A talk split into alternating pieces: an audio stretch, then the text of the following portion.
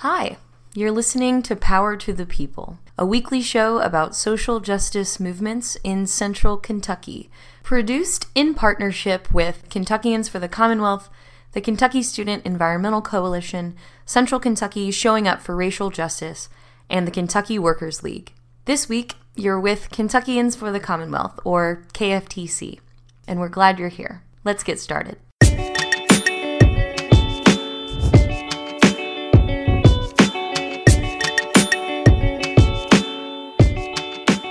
We are Kentuckians for the Commonwealth, and this is our vision.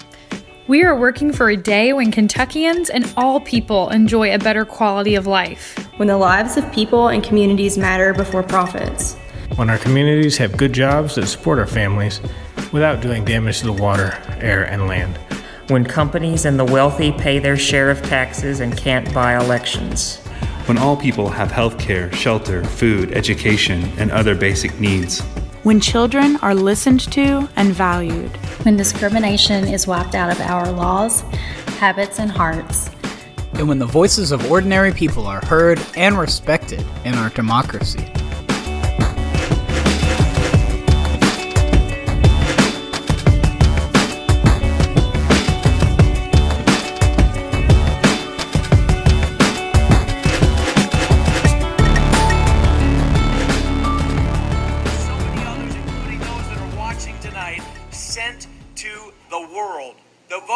Kentucky have been heard, and they want a new direction for the Commonwealth of Kentucky.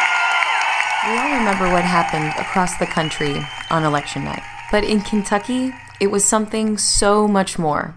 For the first time in Kentucky's history, Republicans now have control over the state house, the Senate, and the governor's mansion. Not only did the House flip, but dramatically so. Going into this election, Democrats controlled the House with a 53-47 majority. Now, Republicans hold a supermajority with 64 seats to Democrats' 36. Yes, that's 17 seats that flipped.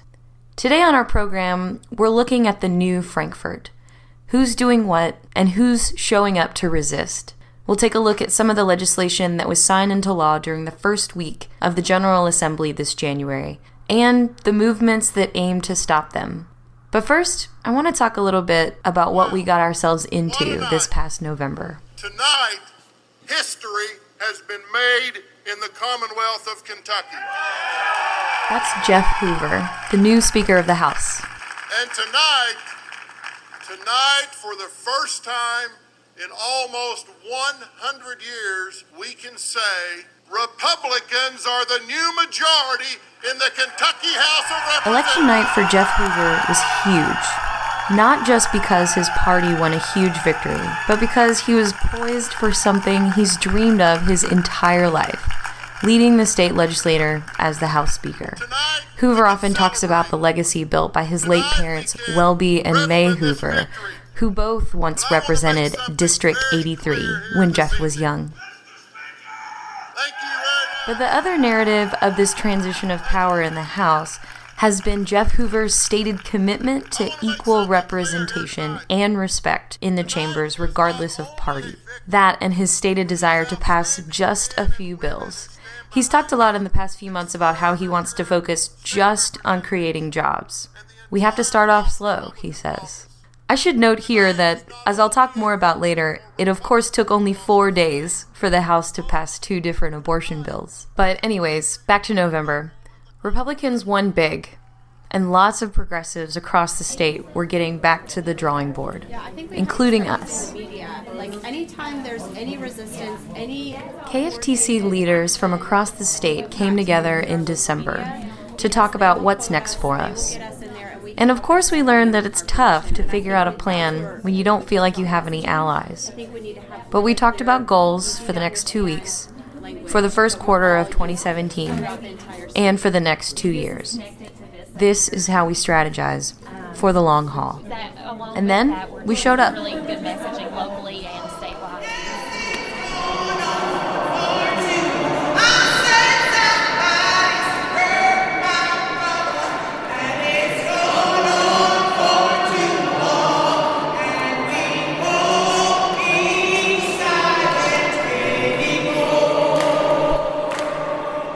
first day of the General Assembly this year was January 3rd. It's almost like the first day of school, but like for political geeks across the state.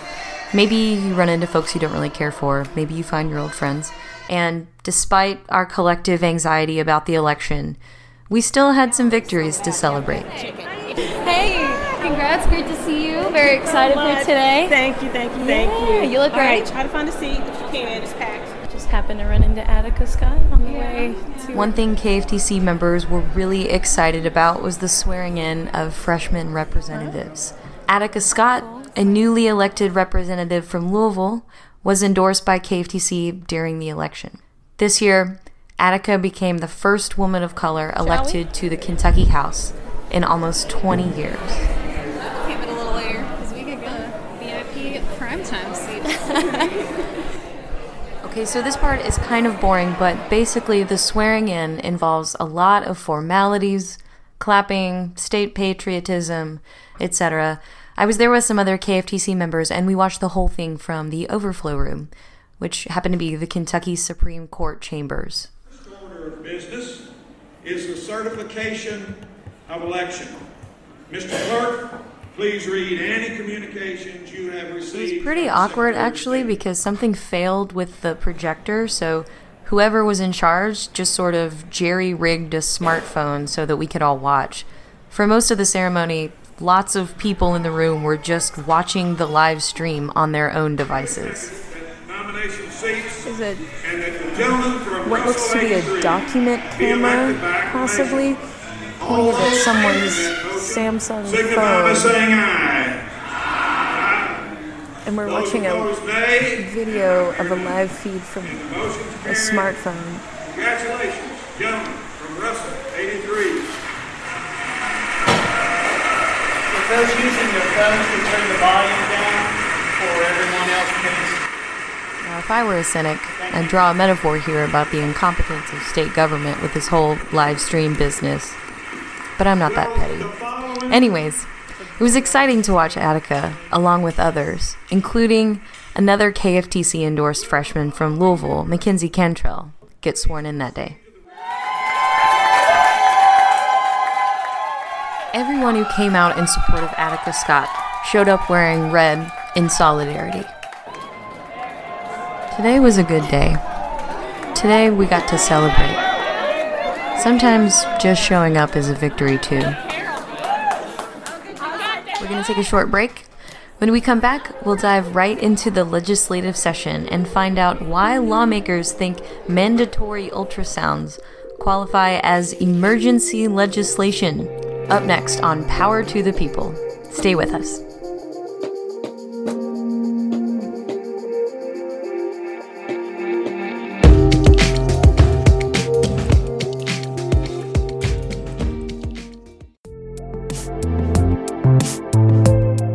Hi, I'm Adam. I'm from the Madison County chapter of KFTC.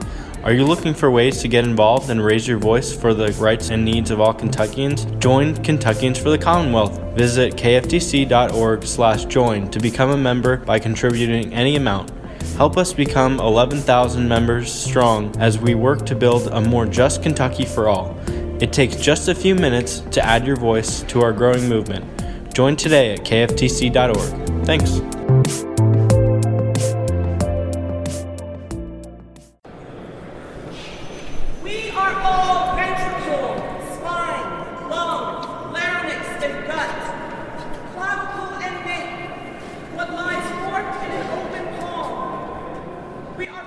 Welcome back to Power to the People. I'm your host, Meredith Wadlington. You're listening to Lexington poet Bianca Spriggs in the background there. Today on our show, what went down in Frankfort in January. So, two of the really high-profile bills are what we'll be focusing on in this segment. Those are House Bill 2, which requires a woman to view an ultrasound before getting an abortion, and Senate Bill 5, which bans abortions after 20 weeks in Kentucky. Both of those bills had been pre-filed, both with an emergency clause, which essentially puts them on a fast track. So, on the second day of the legislative session, Planned Parenthood advocates and the ACLU of Kentucky held a press conference. Doctors weighed in on the issue, but also many women who have had abortions shared their experiences. Here's just one of them. Hi, my name's Katie Martin. My story is not uncommon. I found out I was pregnant after contraception failed me. I had been a patient at Planned Parenthood, so going there for my reproductive health care. And so when I feared that I was pregnant, or that the condom broke, I went to them for help. My living situation and support structure were up in the air at the time that I needed to, that I found out that I was pregnant, and I was not in a position to be a parent. I had limited time to access the health care I needed because I was moving at the time, so Planned Parenthood suggested the surgical abortion over the pill. The staff at Planned Parenthood was extremely supportive, non-judgmental. They really cared about my feelings and my comfort. I don't know where I would have gone if Planned Parenthood was not around, especially since I had attempted to get support, financial and otherwise, from my partner at the time, but ended up having to do it and figure it out on my own. It's almost been about 10 years, and like most women, I have no regret. I am grateful that I was able to make the decision that was best for me. I am a student today and able to plan for the family that is right for me and my husband. We are both in undergraduate studies, and I will be graduating May of this year. After many years of working and fitting classes in and moving to different states, marrying my husband, it means so much to be able to graduate from college. For me, abortion was the moral decision. Thank you.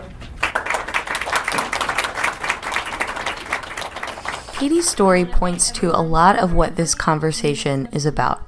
And I want to point out a few things. For one, she says that, like most women, she had no regret. And this is true for the overwhelming majority of women. In fact, a study came out in 2015 stating that 95% of women think that terminating their pregnancies was the right choice, even years later. So why is that stereotype still around? I think the short version is this. There's still a huge stigma in the United States about getting an abortion. That much is clear. So shame is one of the tools of the trade when lawmakers want to use that stigma against women. Pam Newman was one of the women who testified at the hearing for House Bill 2. Here she is speaking with Representative Stan Lee at the hearing. I appreciate you coming to Kentucky and your passion that you've exhibited to stay here. We many of us love this state and love all the citizens here, and some arguably might care more for the unborn than others, and I understand that's an issue for some people. But the question I had is, I understand that in Pennsylvania, when you were about to undergo this procedure, and I think I got this right, you were forced to watch a coercive video. Can you share with us what made the video coercive? So what I believe made the video coercive is I've already arrived at the clinic and I've said I would like to have an abortion. This is the decision that I am making for what is happening in my uterus. And the video is displaying parents holding children and offering adoption services. I had done my research. I'm a very intelligent person. So I don't think that it's necessary for me at that point, after I've already talked to my practitioner, talked to the people at the clinic, come to the clinic and been tested positive for pregnancy, for you to then say, you know what, might be a better idea. Look at this option. That's coercive, in my opinion. That's traumatizing, in my opinion. That's unnecessary, in my opinion. If we really want to talk about ways that we can get people out of a situation where they are in an abortion clinic, let's talk about comprehensive sexual education statewide. I caught up with Pam after the hearing and asked her how she was feeling. I feel fine after the testimony. I wish that we could have had a more engaging dialogue about what Representative Jenkins was talking about and the factors that prevent people getting to the point where they need an abortion, right? So quality jobs, you know, being able to afford another human being in their life. And the issue that I brought up of comprehensive, compassionate, intelligent sex ed, age appropriate for every Kentuckian. It's frustrating because the information and the data is available, but these people are not speaking from anything but emotional drive rather than the word of the day was informed consent, but I feel like there were a lot of people on the panel today that were not informed, not driven by statistics, not driven by actual medicine, not driven by the experiences of people who have sat in those stirrups. Snow in our forecast for the rest of the day. About 2 inches expected this afternoon. Less than another inch before 11 o'clock. I'm on my way home from Frankfort, but I'm trying to see what the chambers are up there. The lady from Bloom 66, she'll show questions. Sounds like they're voting on House Bill 2. I apologize, Mr. Speaker. Actually, this piece of legislation isn't about informed consent. It refers to... Of course the bill passed, not to my surprise.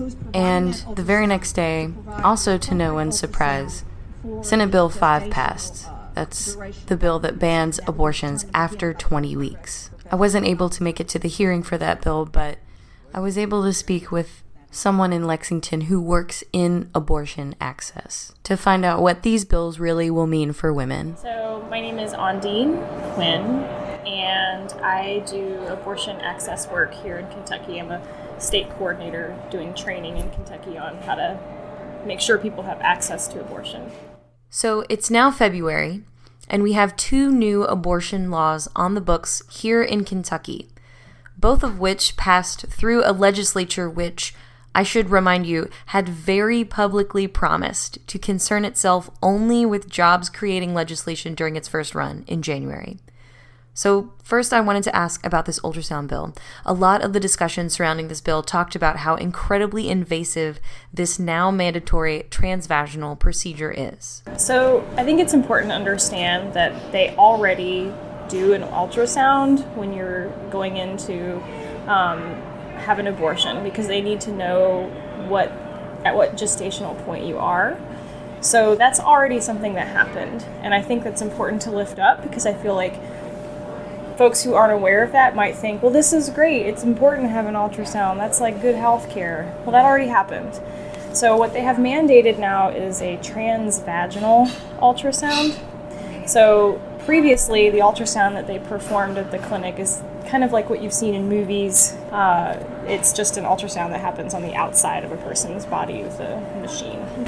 Transvaginal ultrasound is like a wand that gets inserted into the person's vagina and then takes images from inside of the vagina of like the uterus. That can be really triggering for folks who have a trauma history and even folks who don't. It is pretty invasive, especially when it's not necessary. That's what people have to look forward to now in Kentucky. So, as Ondine points out, this mandatory ultrasound created by House Bill 2 is, in fact, a second, more invasive ultrasound, on top of the one already done by their obstetrician. I asked Ondine, what's the angle here? I mean, I think all of it is meant, all of these restrictions and these barriers are meant to deter people from accessing abortion care. I think if somebody wants to have an abortion, they're going to try to get an abortion. I wish people would understand that to access abortion in Kentucky and in a lot of other places is very difficult, and people don't just wake up one day and say, you know, I think I'm going to go down to the abortion clinic and just get some things taken care of today. Because abortion is something you have to pay for yourself, and it's quite expensive, especially in Kentucky, and because of transportation and because of waiting periods. I mean, these are things that you have to really mull over and consider when you're making that decision. So by the time you get yourself to the clinic, at the point where you're having an ultrasound and and talking to folks about your procedure, you've already made a lot of choices and a lot of decisions, right? So I don't think that this new procedure is going to deter people from having an abortion who want one. I think it's just going to further traumatize people who are trying to access abortion care. I think one of the most important points Ondine makes here is that, like she says, people don't just wake up one day and change their mind about whether or not to keep their child. This is a long, exhausting process for a woman to go through, and women don't make this decision lightly. But that seems to be the assumption behind the other big abortion bill that passed, Senate Bill 5, which prohibits an abortion after 20 weeks. Here's Ondine again. So 20-week bans are kind of arbitrary. Prior to that, we had a 23-and-a-half-week gestational limit on abortion, so they basically shaved off about a month or so that people can access abortion care in Kentucky. The majority of abortions happen in the first trimester, so up to 12 weeks of pregnancy. So the reasons why somebody might need to access abortion after 12 weeks, it could be that maybe they didn't find out they were pregnant, or maybe they were in denial about being pregnant. I think that's less likely. There is definitely the possibility that because of these barriers, again, to accessing abortion, it takes a person longer to get to their procedure, to get to the clinic, than they would have wanted. But a lot of times folks who choose abortion later on in pregnancy, you know, a lot of that can be the result of finding out about a fetal anomaly of some kind. And my understanding, I'm not a medical professional at all, my understanding though is that some of the tests they have to detect those kinds of things they're not useful before 20 weeks of pregnancy. So you might be 20, 21, 22, 23 weeks along and so on and so forth before your doctors are able to determine that the fetus is not viable or there's going to be some kind of other health issue. So really what this 20-week ban does is it puts people in that situation in a very terrible position, because if they find out that, you know, this is not a viable fetus at 21 weeks, they can no longer choose abortion in Kentucky. And I just think that's already, I can imagine it's already a difficult time for folks who were excited about continuing a pregnancy, to then add this layer of now you have to figure out how to go out of state to have an abortion. I mean, that's going to be the very real impact on people. I think it's important that people understand that abortion is really common and it's really normal. 1 in 3 American women will have an abortion in her lifetime. So the fact that we don't ever talk about it, yet so many folks have experienced having an abortion or chosen abortion, is ridiculous. Abortion's really safe, especially when completed in the first trimester at a clinic. You know, I think what we're doing when we try to legislate people's reproductive health access is that we are creating conditions that can be really dangerous for folks. You know, abortions existed before 1973, before Roe v. Wade.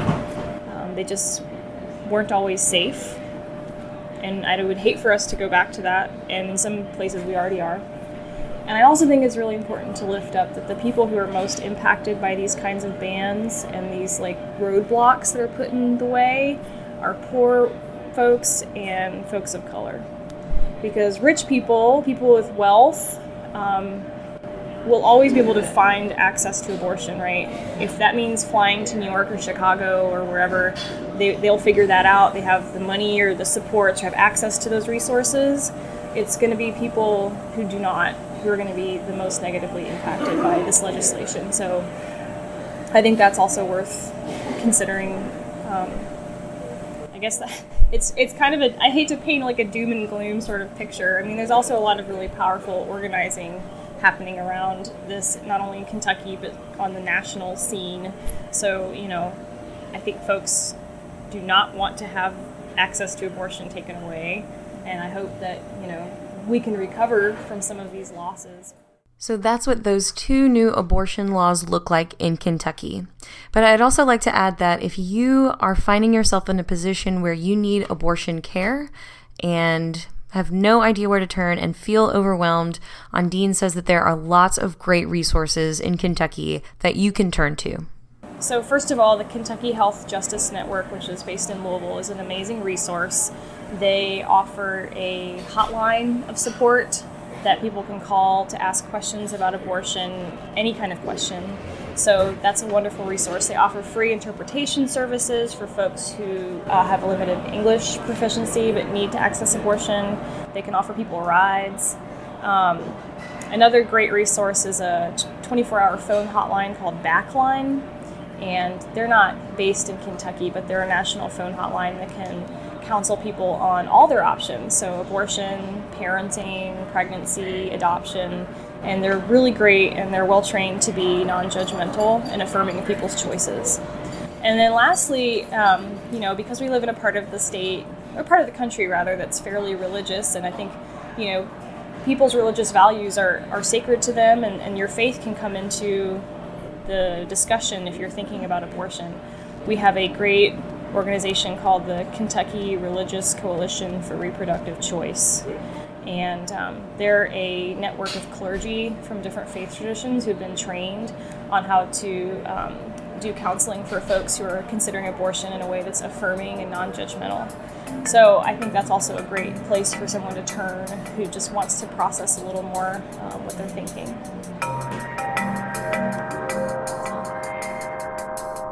Okay, we're going to take a break here, but stick around. When we come back, we hear more about the KFTC approach to lobbying and why we think it's important.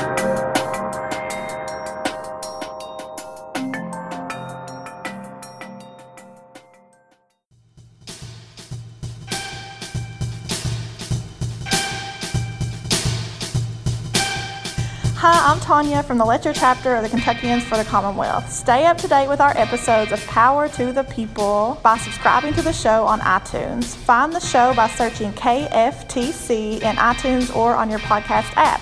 It just takes a few minutes, and then you'll be the first to know when we update a new episode. Thanks so much. Welcome back to Power to the People, where today we're talking about our new Frankfort and what's been going on this legislative session so far. Before we go any further, I'd like to talk a little bit about what it is we bring to the table as Kentuckians for the Commonwealth. We like showing up in Frankfort, we like lobbying our legislators, but we do it in a little bit of a different way than most people might think of when they hear the word lobbying. So I sat down with a staff member, Jess Hayes-Lucas, who has spent a lot of years in Frankfort and was able to tell us a little bit about what is the KFTC approach. Yes, my name is Jess Hayes-Lucas, and I am on staff with KFTC. I joined as a member in 2004 when I moved back to Kentucky from spending a little bit of time in Maryland. I'm on the organizing team. At KFTC, we're always talking about ways to build power. We're committed to building new power in Kentucky, real, effective networks of people across the Commonwealth working together to change their communities. And we believe that normal citizens lobbying their legislators is a big piece of this. Through regular people in Kentucky who are impacted by the policies that we're working on, we're able to help legislators learn about what those policies are, how they would impact Kentuckians, why we need them, and why we are organizing to support them. Because a lot of times legislators just don't know, they have a lot of legislation, they just don't know what some of the pieces of legislation say or what they mean. The other way that it builds power, though, is because when we lobby in Frankfort, we spend a lot of time in the annex basement talking with each other, hearing each other's stories. People from Harlan County are able to sit down with people from the Wilderness Trace chapter and from Jefferson County and Northern Kentucky and Southern Kentucky. People come together and share their own stories about how they're impacted by these policies. And building that collective knowledge and that shared understanding is a big piece of what keeps people motivated to do this work and motivated to organize. Because even when they feel tapped out, they realize, this is actually impacting people who are not me, so I'm going to keep going for everybody else who's impacted by this. So I think that is a huge piece of why our lobbying work has been important. It's not so much the conversations with legislators, even though that's a piece of it, but it's also the conversations that people have with each other. So imagine what happens when normal people from all over the state show up to remind our elected officials that we belong here too. That's what happened last week at KFTC's Stand for Kentucky event, where hundreds of Kentuckians came together from all over the state to stand in the Capitol and just visibly show up, to say, we may feel outnumbered, but we're not going anywhere. We belong here too. Here's Jess again. So I think when most people think of lobbying, they think of somebody who is wearing a suit, who has a leather briefcase, and who has been paid a lot of money to speak to an issue that they are being paid to speak to, but they may not have a personal investment in. We are exactly not that. So the folks who we bring up to those meetings with legislators are people who are directly impacted by the policies that we're talking about that day, or who are volunteering their time because of a vision that they have for a different Kentucky, for a better Kentucky.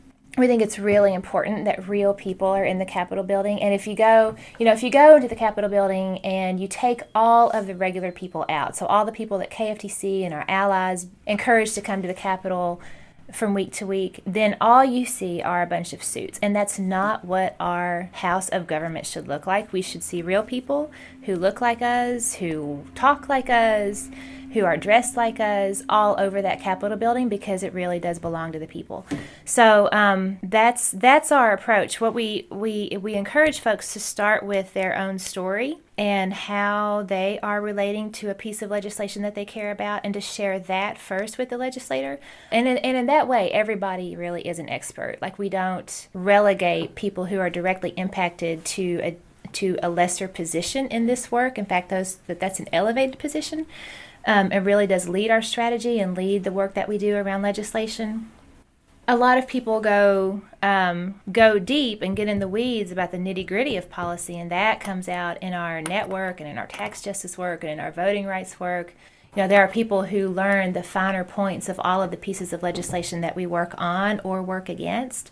But the thing that we really come into those offices with is the personal stories from folks who are impacted, and then what else they need to share out about that legislation.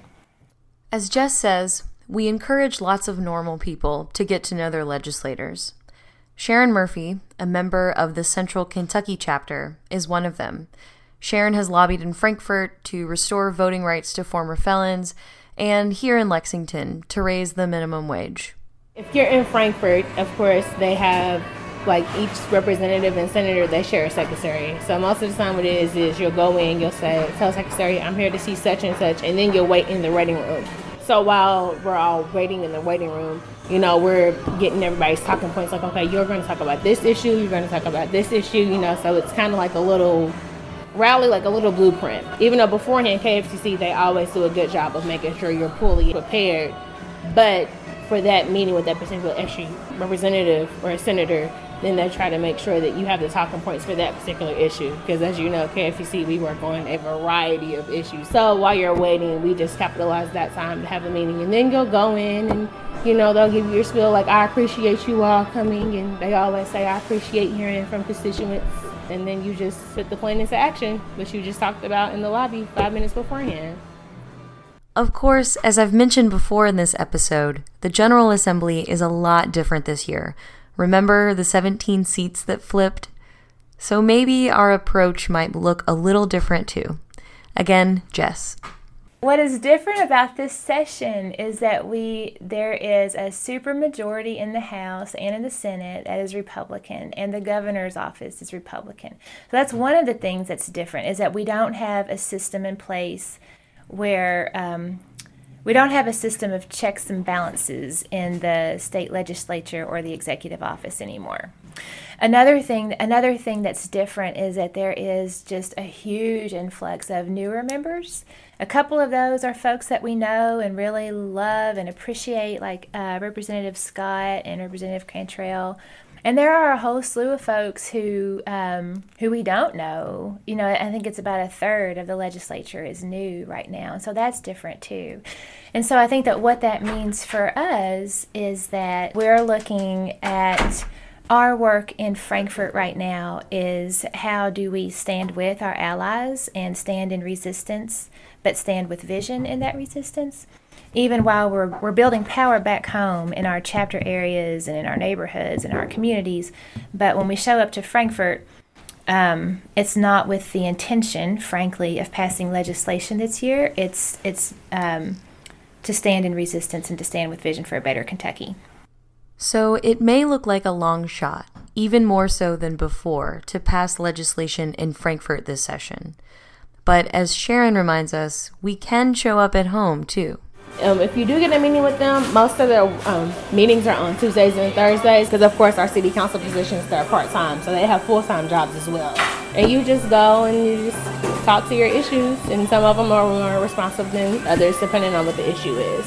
We vote these people into office, so technically we are their bosses, so it's like we can't demand X, Y, Z for them if they don't know. Kerry Washington, she said, you may not be thinking about politics, but politics is always thinking about you, and I always keep that in the back of my mind. You've been hearing from Jess Hayes-Lucas, an organizer here at KFTC, and Sharon Murphy, a member here in Central Kentucky. Stick with us. We're going to take a short break, but when we come back, we'll be rounding out the show looking at the right to work legislation that passed this session. Stay tuned.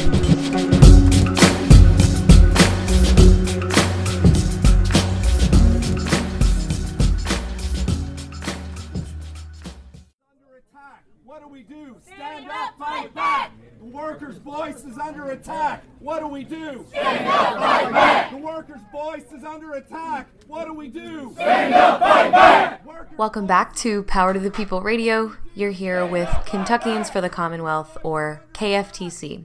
And this hour we're talking about what went down in Frankfort, Kentucky, just a few weeks ago during the first portion of this year's General Assembly. So one of the major bills that got a lot of attention in Frankfort this January was what's called the Right to Work Bill. You've probably heard of it. And I should also probably stop right here and say that as KFTC, the language in our platform is a little vague about right to work, so I'll just read it verbatim. The platform says, we support the right of workers to organize and the right of collective bargaining. Now, as we'll learn in this segment, right to work legislation is really complicated, but it seems to me that right to work is inherently tied to the right of collective bargaining, in that right to work laws ultimately weaken the power of collective bargaining. So to be clear, the perspective of our organization, KFTC, and therefore the perspective of this podcast is pro-worker. However, my goal here is to demystify and untangle a lot of what's going on as honestly as I can. It feels like this conversation around labor unions is shrouded with mystery and a lot of hearsay. So let's start with the basics. What is right to work? Right to work laws govern the relationship between employers, employees, and unions, prohibiting union security agreements. So this means that employees in unionized workplaces cannot be compelled to join a union, of course, but moreover, it means that employees cannot be compelled to pay for any part of the cost of their union representation. Before we go any further, I'd like to address a few myths of the right to work laws. So here we go. Myth number one. Union membership is required for employment in some industries. So the first thing to know about labor laws in general, and right to work specifically, is that it's not legal for employers to require union membership as a basis for employment. This is known as a closed shop and was outlawed by the Labor Relations Act of 1947, also known as the Taft-Hartley Act. That's right, it's been illegal for a very long time for employers to require their employees to be union members. So in other words, in literally every jurisdiction in America, even if the majority of workers choose to be represented by a union, any worker can object and choose not to join without risking their job. But of course those workers still benefit from higher wages bargained for by the union representation that they opt out of. So what does right to work have to do with union membership and fees? Well, in non-right to work states, non-union workers still pay what's called a fair share fee that covers the costs of the union representing them at work. After all, everyone benefits from union representation, members and non-members. This fee basically covers representation, so collective bargaining, contract administration, and grievance adjustment, but does not pay for political organizing. Conversely, in right-to-work states, a worker can choose to pay nothing at all, even though the union is obligated to represent all workers equally, regardless of their membership status. So, to be clear, nobody, anywhere in the United States, is legally forced to join a union, and no one, anywhere in the country, is forced to pay a full union membership fee. Okay, myth number 2, unions are only effective in blue-collar industries. I think that most of us probably have a particular image in mind when we think of unions. Tough guys, covered in dirt or wearing helmets and coveralls, holding tools, the sort of old-fashioned union guy. For lots of us, union workers may be synonymous with auto workers, steel workers, or here in Kentucky, coal miners. But so-called white-collar industries have grown in union membership over the past few decades. And according to the U.S. Department of Labor, professional workers now make up the majority of union members in the United States. You're probably familiar with teachers' unions and nurses' unions, but increasingly, professions like doctors, graduate students, digital journalists, student athletes, insurance agents, paralegals, and pilots are all unionizing. In Kentucky, right to work affects all these industries. There was, however, a union-related bill that passed through the Kentucky legislature rather swiftly this year that only affects the construction industry. It has to do with what's called prevailing wage, and we'll get to that later. And finally, myth number 3. Right-to-work legislation attracts businesses to the state and therefore creates more jobs in Kentucky. So here we are at the central argument in this right-to-work debate, the idea that right-to-work makes Kentucky more competitive. And I really want to include the voices of working people here, but before I do, let's talk about the logic behind this myth. The idea here is that right to work lowers wages, which makes it cheaper for businesses to operate in general, but especially in manufacturing, and therefore creates more space for jobs. I think it's really important to ground this conversation in the numbers.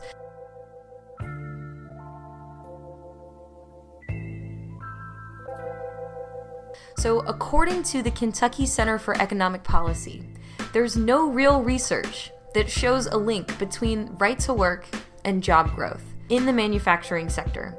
So let's look at our neighboring states, for example, many of which have right to work laws in place. If we look at the Quarterly Census of Employment and Wages, or the QCEW, produced by the Bureau of Labor Statistics, Kentucky is actually closer to pre-recession manufacturing recovery than any neighboring right to work state. In fact, as of June 2016, Kentucky sits at a 97% recovery, way ahead of Indiana, Tennessee, Virginia, and West Virginia. In other words, ahead of all our right-to-work neighbors. Of course, there are no clear ties that link job growth and right-to-work laws, like I said earlier, so to be fair, there could be lots of different reasons for our nearly full recovery in Kentucky. But let's look at a spot that's relevant on the local level. Louisville is a great case study for this sort of comparison because the greater metro area of the city extends into Indiana. No surprise, a right-to-work state. When we compare data from counties on either side of the Ohio River, manufacturing jobs on the Kentucky side of Louisville have grown significantly steadier than the Indiana side since Indiana adopted right-to-work in 2012. If you're like me and you're thinking that certainly there must be some other factors at play here, it's worth noting that multiple studies from the Economic Policy Institute, as well as the Center for Business and Economic Research at UK, have controlled for all other factors and still arrived at the same conclusion, that right-to-work laws fail in boosting job growth in states that have adopted them. And I'm pretty certain that the Center for Business and Economic Research at UK is not some liberal think tank, so those just seem to be the facts as far as I can tell. So here's what we do know about right to work. It's undeniably associated with lower wages. Again, even controlling for other factors, the Economic Policy Institute finds that workers in right to work states make 3.1% less a year. Numbers-wise, that's like the cost of your utility bills every month. Still, many Republican lawmakers maintain that right to work creates jobs. And that is what all this fuss is about.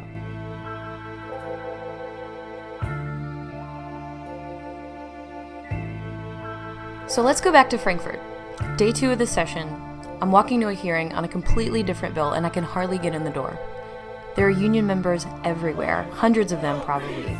No voice, no peace, no voice, no peace. No this is Derek Thacker, a union worker who showed up to protest right to work. Ask you about your sign. What does it say? Why don't you take a 30% pay cut? Can you tell me what that means? What they want to do is repeal the prevailing wage, and all that basically does is make people work for less. With them, why don't they take a pay cut instead of working people? Right. The Republican Party finally got majority in the House and the Senate, and the first thing on their agenda is to take away from workers' rights, like prevailing wage, right to work. It happened so quickly, didn't it? That's the Republican Party for you. I should also say here that a part of the right to work bill included striking down what's called the prevailing wage, which I mentioned earlier. The prevailing wage is a base wage paid to workers on construction projects for public works that cost more than $250,000. Unlike right to work laws, prevailing wage is a little more straightforward. It means that workers on publicly funded projects will be paid less. So there was a mix of folks in the hallways who were against both right to work and striking down the prevailing wage. I stopped and spoke with a union woman named Myra.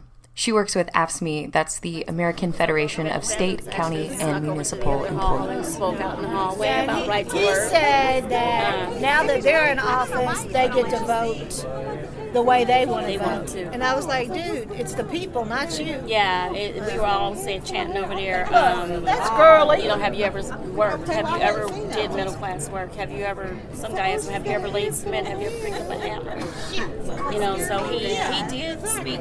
She's talking about Governor Bevin here, who showed up at the hearing, ostensibly to quell some tensions, but that did not go over well.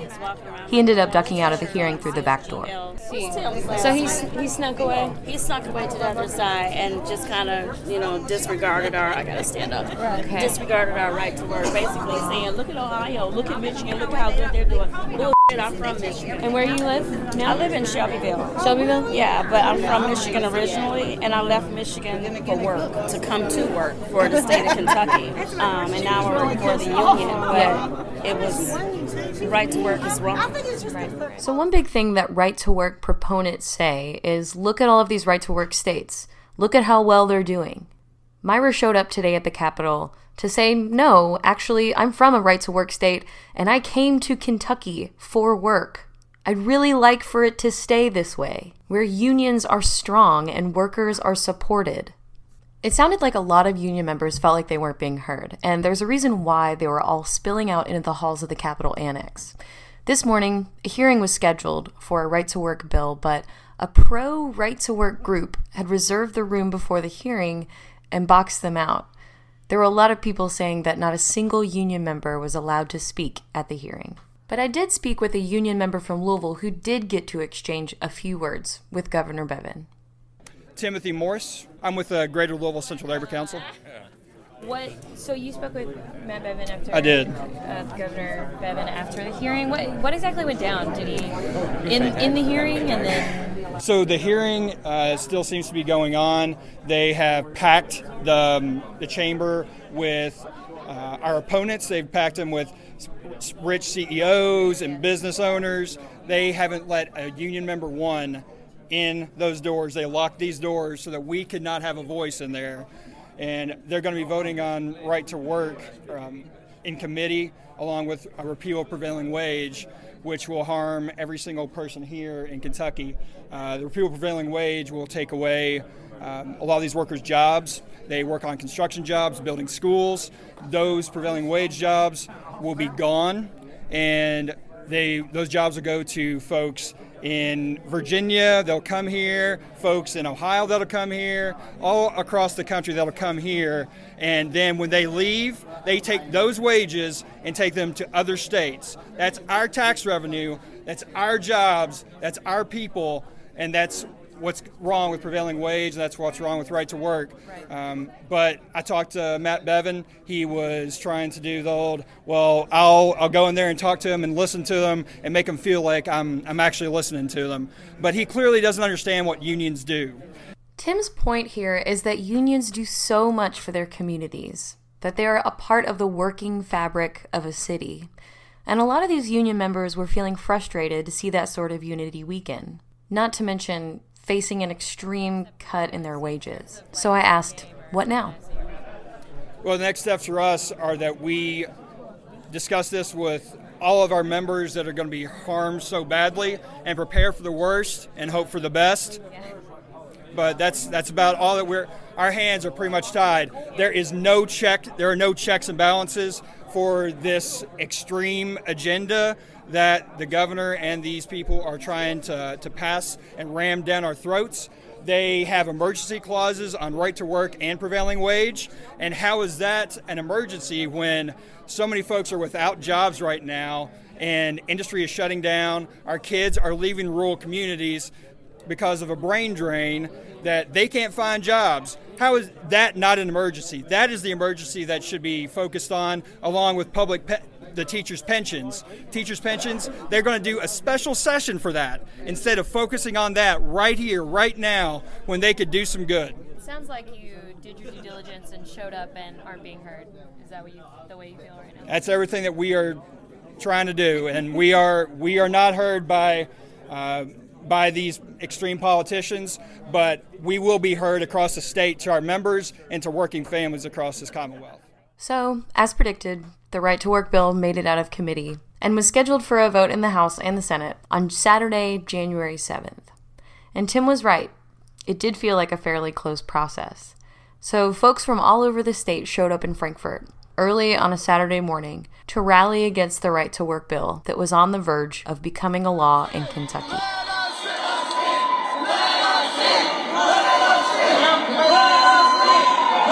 That's the sound of hundreds of protesters who gathered in the rotunda and outside the gallery on Saturday morning. And Jeannie Smith, a KFTC member from Bowling Green, was one of the hundreds from across the state who showed up in protest of right to work. Here's Jeannie speaking on a live video from the KFTC feed that morning. Hi, we're here in the rotunda in Frankfort, standing up for the workers of Kentucky. A special session has been called on Saturday to try and pass through a bunch of legislation that would hurt our Kentucky workers. So we're here giving them hell. I wanted to come because when we cut out unions, when we create right-to-work states, we hurt the workers. It's we can look at all the states that have done this. So Jeannie, along with hundreds of others, held their ground and stayed really loud all throughout the morning in resistance. In fact, Jeannie led this really incredible charge up to the gallery to try to get in because they were keeping people out for the vote. And she actually found a way into the gallery, which is just another perk of knowing your legislator. But of course, just watch them pass the bill. Today, it's February, and now Kentucky is a right-to-work state. I think that we're still trying to figure out what this means for workers in Kentucky, and we may not even know for many more months. But I don't think that that's any less reason to keep showing up. So that about wraps up our show, but before we go, a few quick updates about our local work here in Central Kentucky. Our next chapter meeting will be Thursday, February 16th at the Episcopal Mission House in Lexington. That's at the corner of 4th and MLK across from the Living Arts and Science Center. We'll be there from 7 to 9 talking about strategy to hold our elected officials accountable. Don't miss it. I mentioned earlier that actually when the show aired live on Lexington Community Radio, KFTC rallied hundreds of folks from across the Commonwealth to stand together in resistance at the Capitol. If you'd like to find out more about the action, how to get involved with a local chapter, or how to lobby your legislators, or if you just want to get plugged into our work, check out our action page at kftc.org/stand4ky. That's the number 4. Again, that's kftc.org/stand4ky. There's also lots of great information there about our upcoming lobby days, as well as how to learn more about what's going down in Frankfort. You've been hanging out this week, of course, with Kentuckians for the Commonwealth. If you want to learn more about how to become a member, check out kftc.org/join. Also, just want to give a big shout out to everyone who gave to our Power to the People fundraising page this winter.